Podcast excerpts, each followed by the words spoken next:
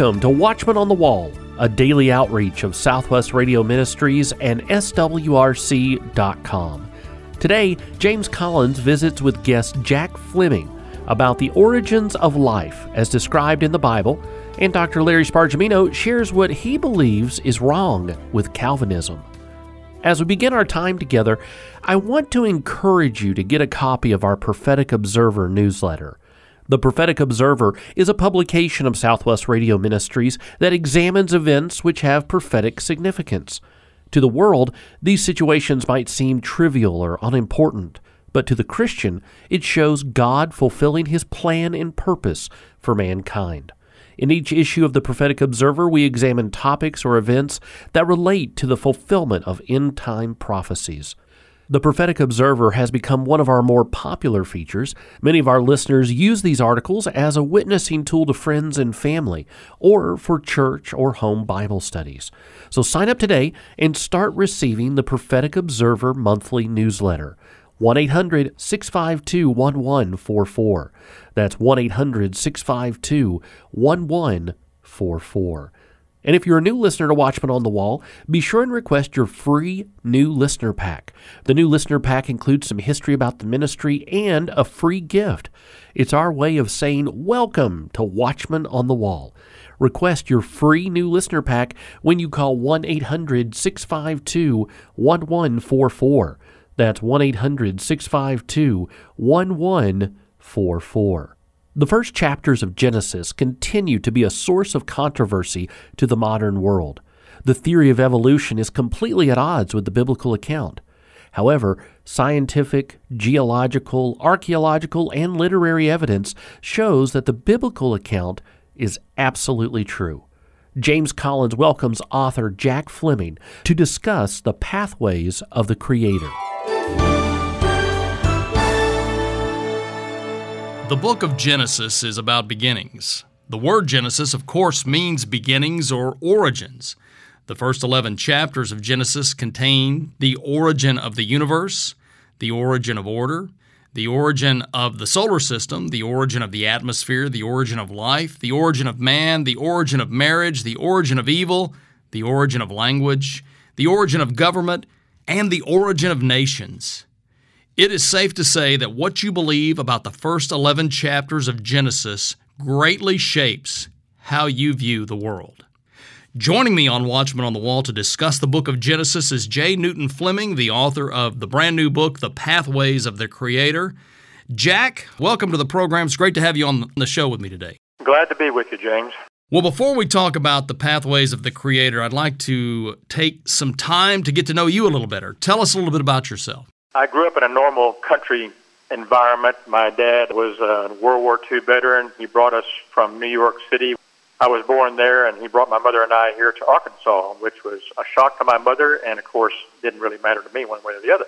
That's like Green Acres going from New York City to Arkansas. Exactly what it was like. he actually started a chicken ranch here with the idea that us boys would take over operating the chicken ranch. Well, that was kind of a bad problem because my mother did most of the work, and she told him about three years later, get rid of the ranch or you'll be looking for somebody else. so he got rid of the ranch. I grew up really kind of an ordinary life, average student, average ideals and average interests and things like this. I was a scout when I was younger, which a lot of us were out in this part of the country were, and I didn't go to college until after I was saved, actually. I had spent a couple of years trying to go to college, but then I spent the rest of the time from my college years up until my 30th birthday or so that I I just worked in the trades as a carpenter or a surveyor or an engineering assistant or something like that until I the Lord saved me. When the Lord saved me, my whole life changed. I love to hear testimonies, Jack. Would you share how you came to know the Lord Jesus Christ? A friend of mine uh, that worked beside me in an engineering office that I was working in as a draftsman, he was a churchgoer. He had a good friend that had a bus route from Heritage Baptist Church in Little Rock, Arkansas here. He said, You need to come with Curtis Prince to a church and come and visit with me there. And I said, Well, that'd be fine, but I don't know about riding the bus. And he said, Oh, it's, it's no problem. You'll have a good ride, it'll be pretty interesting. So I brought the whole family, my wife and my daughter, and and I got on the bus, rode to church, and I just kept on going after that. And Curtis was real good about sharing the gospel with people. He was very much of an evangelist type person. I learned the gospel from him, but I was kind of reluctant at first. But then one day I was just overwhelmed by the fact that I was just a lost sinner. I was just undone. I had no hope, and I begged the Lord to save me. I, I just said, Lord, Lord, please save me, please Amen. save me. And the Lord did. He saved me just as fast as he could in a blink of an eye. Well, praise God. Yeah, praise God. Well, I understand, Jack, that you have a science background and you are a protege of sorts of Dr. Carl Baugh. Tell me about your background in creation science. Well, after I got saved, I went to uh, college. My pastor told me that the best thing for me to do was to go up to uh, college in Chicago, Illinois, to Hyles Anderson College. Mm-hmm. And he suggested that I go to school for education because I was good in math and science. And so I went up there and I got under the influence of some really good math and science teachers that were also very much involved with trying to, to blend the science with the with Bible. And I learned a lot from them. And then when I came back to Little Rock, I taught in Christian school for three years. And then the Lord seemed to impress me that I need to go into more education because uh, education is what's you know, education is power. You know, the power over the over the lives of people because the more you know, the more influence you have, you can relate to people in different levels. So I went out there and I started my master's degree in biology out at the Institute for Creation Research under Henry Morris. Wow. Henry okay. Morris was my teacher. George Gish was my teacher. That's Gary phenomenal. Parker was my teacher. I knew those men for three years. I worked under them. Henry Morris gave me some projects to do in hydrology because I was good at hydrology. So I really learned a lot from those folks. I went up to Washington State and stayed with my in-laws up there. And then a pastor friend of mine called me from Charlotte, North Carolina, asked me to come over there to teach. And so I came over to Charlotte, started teaching, and then I went back to school for a master's degree in education. And then I went back to school again for a master's degree in hydrology and geology. It was like eating candy. I couldn't stop after I ate the first one. I just had to keep on going, you know. So it was just one of those kind of things. But yes, I got with Carl Baugh because he and I seemed to have very, very similar religious beliefs and doctrinal beliefs. Matter of fact, I can't think of anything that he and I don't agree on biblically as far as that's concerned. And of course, the geology part because I am a geologist and I got with him on the geology of the footprints down there and the dinosaur footprints and the human footprints, which I wrote an article on. Actually, I wrote a booklet on it that he uses right now in his museum down there as the definitive book that is being written on the, how the dinosaur and human footprints came to be together and that was Billy Caldwell and I. Well, Jack, I went to a secular university and I was taught evolution. And when I became a Christian, when I got saved, I remember saying to God, I don't understand creation versus evolution, but I accept you, Lord, on faith. And then a couple of years later, somebody gave me a copy of Carl Baugh's book, Panorama of Creation that thing changed my life. It opened my eyes to how creationism just makes sense. And then later, somebody gave me a copy of Henry Morris's The Genesis Record, and that blew my mind too. Creation points to a creator, doesn't it? Yes, sir. Creation points to a designer, a creator. You can't mistake the design in it. Galileo said mathematics is a language by which God wrote the universe, meaning this that everything you see in nature has a mathematical relationship to it. Math is in everything science is there. God is not only the God of the universe, He is the God of the science of the universe, He is the God of the language of creation. He is everything. He is the beginning point of all things, the first cause. Anytime you go to origins, you have to see that He is the first cause of everything. If you can't see that, then you're not seeing the truth. Well, Jack, congratulations on the book, The Pathways of the Creator. It is a fantastic study of Genesis 1 through 11. I mentioned in my opening that the first 11 chapters of Genesis greatly shape how you view the world. Do you agree that the first 11 chapters of Genesis are foundational? Yes, sir. They're pivotal, no doubt about it. If you cannot believe Genesis 1 1, in the beginning God created the heavens and the earth, then how can you believe the rest of the Bible? Right. I mean, if you can't believe one aspect of it, and then how can you believe any of it? So if you can't believe all the things that it says, like you mentioned there, it's the beginning of all the things, political, scientific, religious, everything else. If you can't believe that, then how are you going to have any basis at all in your life on believing anything to be the truth, especially from a godly standpoint? You would be denying everything from the rest of your life if you couldn't believe those things and you couldn't put your foundation on something that was absolutely true. You write in The Pathways of the Creator about men like Newton and Galileo who were scientists who are also believers. Despite what some people would have us believe, science is not anti God, correct? Correct, absolutely. Science is not anti God. There are anti God scientists, but their science is not anti God. They just fail to recognize the God in it. Well, isn't it true that real science never contradicts the Word of God? Absolutely. The true science, real science, never conflicts with the Word of God. That's an absolute truth. The Bible is not a science book, but every word that science is mentioned in the Bible, it is accurate. For instance, take Job. It says in Job that, Were you there when I bound the stars of the Pleiades or loosed the bands of Orion? That's a very significant thing right there. For instance, about binding the stars of the Pleiades. We have always seen the seven stars of the Pleiades as being like the Minnie Dipper, you know. But when it says that he bound them together like a necklace of pearls in the heavens, we have just discovered in the past three years that those seven stars are gravitationally bound together, and God wrote it in the Bible 3,000 years ago, or 2,500 years ago if you took the book of Job. Isn't that incredible? Amazing. God put it there for us to see, and we just discovered it three years ago that what God said 2,500 years ago is absolutely scientifically true. Well, the Bible teaches that the earth was much different before the flood of Noah than the planet we live on today. Let me read a verse for you. Genesis 1 7 reads, And God made the firmament and divided the waters which were under the firmament from the waters which were above the firmament, and it was so. Now, that verse speaks of this firmament. Tell me how the firmament or the canopy would have affected the conditions on the earth before the flood. When we went to ICR, Henry Morris was a proponent of the canopy theory saying that this verse implies that there was a vapor canopy or maybe a crystalline canopy mm-hmm. of water vapor that surrounded the earth. And this canopy actually was transparent, of course, because water vapor is transparent. It's in, there's humidity in the atmosphere and it's transparent. So it allowed light to come through, but it didn't let the harmful energy rays or gamma rays and radiation come through. So it blocked those rays, but it allowed the full sunlight to come through. In like manner, it didn't allow the heat to be reflected away from the earth. So it acted like a blanket. Because, you know, believe it or not, if the earth did not have a blanket covering that allowed, that kept the heat from escaping, and it didn't have a hot core, this would be a frozen ball in this darkness of space mm-hmm.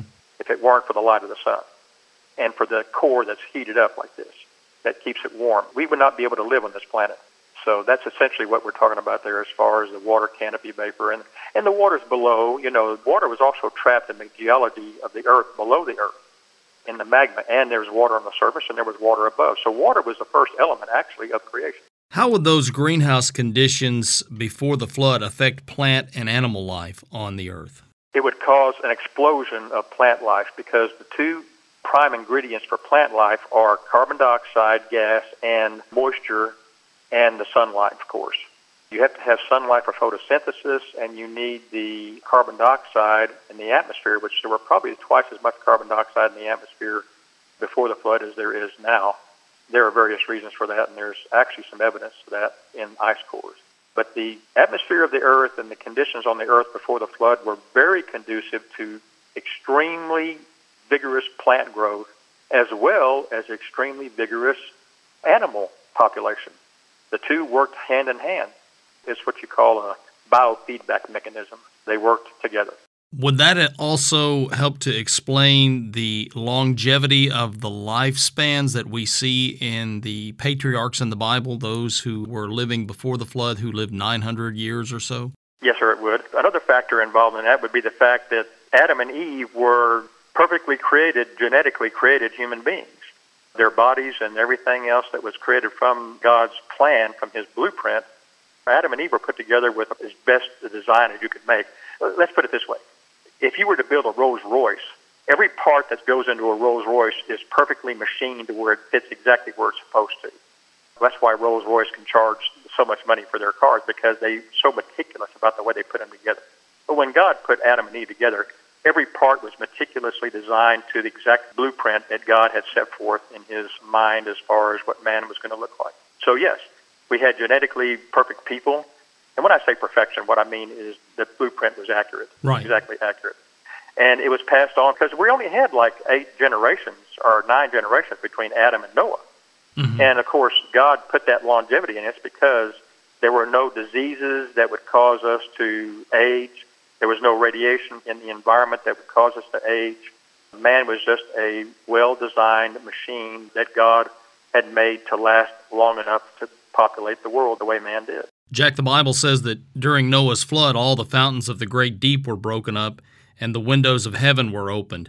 Doesn't that explain the end of the canopy and wasn't much of the geography of our world today created by that sudden catastrophic event? Yes, sir. I wrote a statement in my book this way The flood was like taking a pile of dirty garments and putting them into a washing machine and turning the washing machine on, and then the spin cycle would go around and spin and all be mixed together.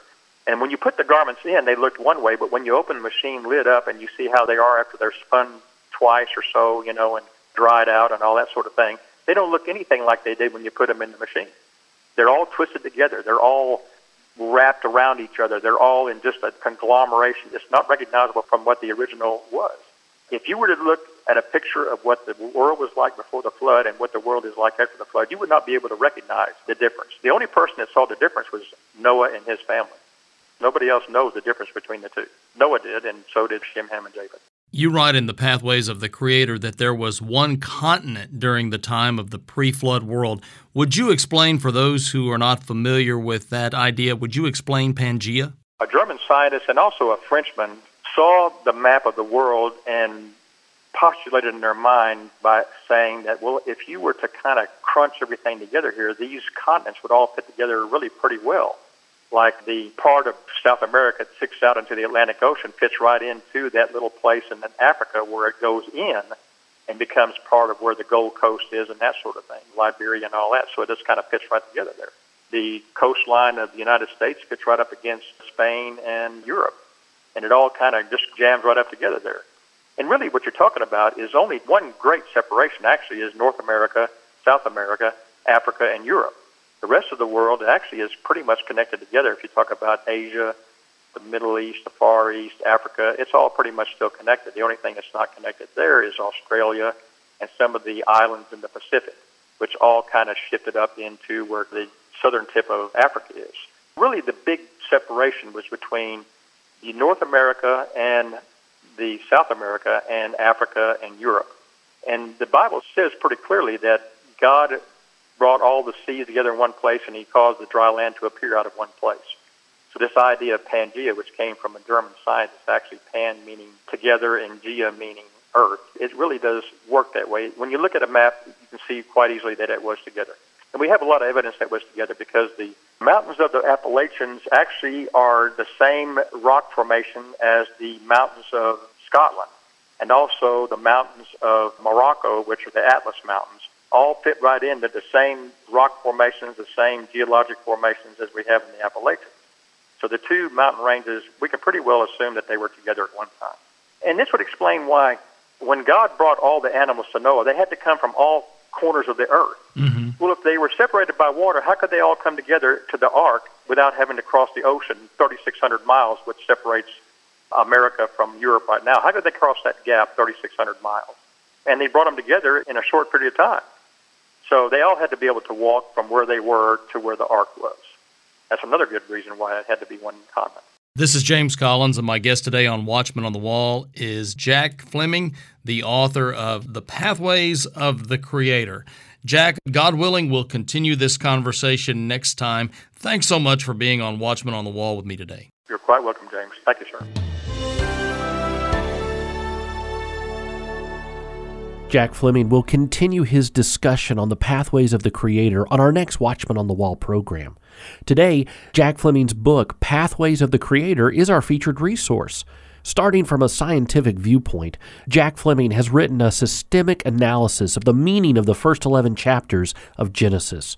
Written from the conviction that these first 11 chapters are truly historical, Fleming's narrative draws on the biblical text and scientific evidence to affirm a young earth perspective, a six day creation, the universality of the flood, and more.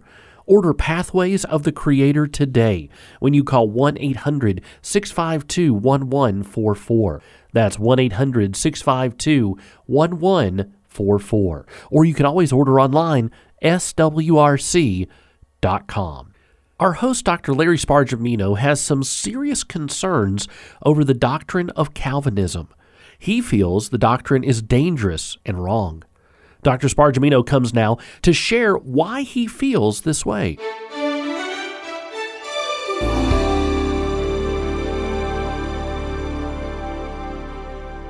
Southwest Radio Ministries is a prophetic ministry but we have always had a focus on contending for the faith. And we here are excited about a new project that Pastor Larry has been working on that, God willing, should be available in the next few weeks. The title of the book is Calvinism on Trial This Tulip Has Thorns. Pastor Larry is here with me today. Pastor Larry, welcome to the Watchman on the Wall.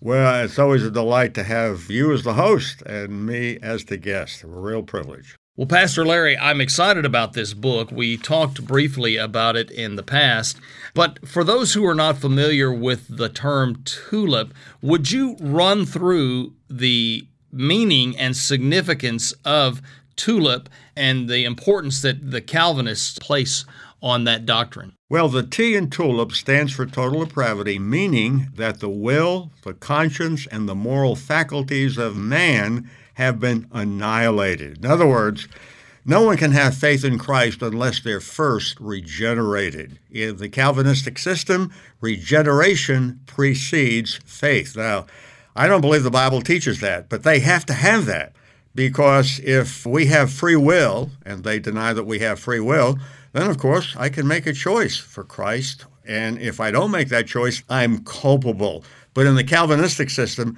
there's no such a thing as free will. We pointed out in the other program that yes, we are dead in our trespasses and sin, but death in the Bible does not mean that we have no moral faculties. It doesn't mean that we are insensate. Even when Adam sinned, what happened? Now, he was a fallen sinner, but he hid from God. Why did he hide from God? Because his conscience told him that he messed up bad. So, right there, that early example in the book of Genesis shows us that man still has a conscience. Man can still hear God's voice, and God can still speak to man. And I think that comes through very clearly in the Word of God. So, if God unconditionally elects some to be saved, he is automatically unconditionally electing all of the others to be damned. And personally, I find that distasteful. To be quite frank, it's a misrepresentation of the God of the Bible. That's not the God who sent his Son into the world to take our sins upon himself. Well, if God so chose, he could have chosen to save everybody. But since he didn't choose to save everybody, he, like you said, necessarily chose to damn to hell all others who are none of the elect. So if I'm a fireman and I respond to a house fire in which there are six people and circumstances are such that I could rescue all six, but if I rescue only three and leave the other three to perish, I'm personally responsible for the deaths of the three. And you know, no amount of persuasion will convince me that Calvinistic doctrine reflects what the Bible teaches. 1 John 4, verse 8 says, God is love. Are we talking about the same God? We've looked at the T in tulip and we've looked at the U. Let's look at the L. Doesn't that stand for limited atonement? Yes, it does stand for limited atonement, and that means that the design of the atonement is limited to the elect. In other words, Jesus only died for the elect. So, since God only chose some to be saved, why would Jesus die for everyone? Calvinists would point out that we don't have a divided Trinity. If God only chose some to be saved, then Jesus only died for those whom he elected for salvation. Now, you know, I should point out that there are a lot of Calvinists who have some reservations on limited atonement. Believe it or not, even John Calvin believed in a universal atonement. It was his followers who added limited atonement. Charles Haddon Spurgeon believed in limited atonement. He was a five point Calvinist. But in some of his messages, he speaks like he doesn't believe it. And in the book, I give several examples, and they're amazing examples. And actually, some of Spurgeon's enemies called him an Arminian, although he said he supported limited atonement. Well, Dr. Larry, as you were speaking, there's a verse that comes to mind 1 John 2 2. And he is the propitiation for our sins, and not for ours only, but also for the sins of the whole world. James, please read that verse again. And he is the propitiation for our sins, and not for our sins only, but also for the sins of the whole world. That's from 1 John 2 2. What don't we understand about those words? I mean, what more could God say? If that verse is obscure, what does God have to do to get his message across? God wants people saved. Quote, I take no pleasure in the death of the wicked, Ezekiel 33 tells us, but that the wicked turn from his way and live. And that's one of the issues I have with Calvinists. There's some verses that are so clear. They scream at you and they go through, I guess I'd call it hermeneutical gyrations to get around that. They've got to have God completely sovereign, that God hates some people. I have a problem with that. I mean, let's face it. For God so loved the world. And, you know, the world is the world. The world is not the elect. The world is not only a few. We can sing. Jesus loves the little children, all the children of the world. Amen. Pastor Larry, we've spoken about this before, and it's very sad. Calvinists come and split churches. Churches go from successful, thriving ministries to the frozen chosen to just a few people. Calvinists want to argue, they want to debate. The church becomes a battle zone, and instead of reading the Bible and praising the Lord, they're reading John Calvin's writings, Calvin's Institutes, and they're challenging people with the question, For whom did Christ die? So I'm excited about this book, looking forward to it. The title is Calvinism on Trial This Tulip Has Thorns by Dr. Larry Spargimino. We look forward to it. I'm excited about your writing ministry, Dr. Larry. Thank you, James.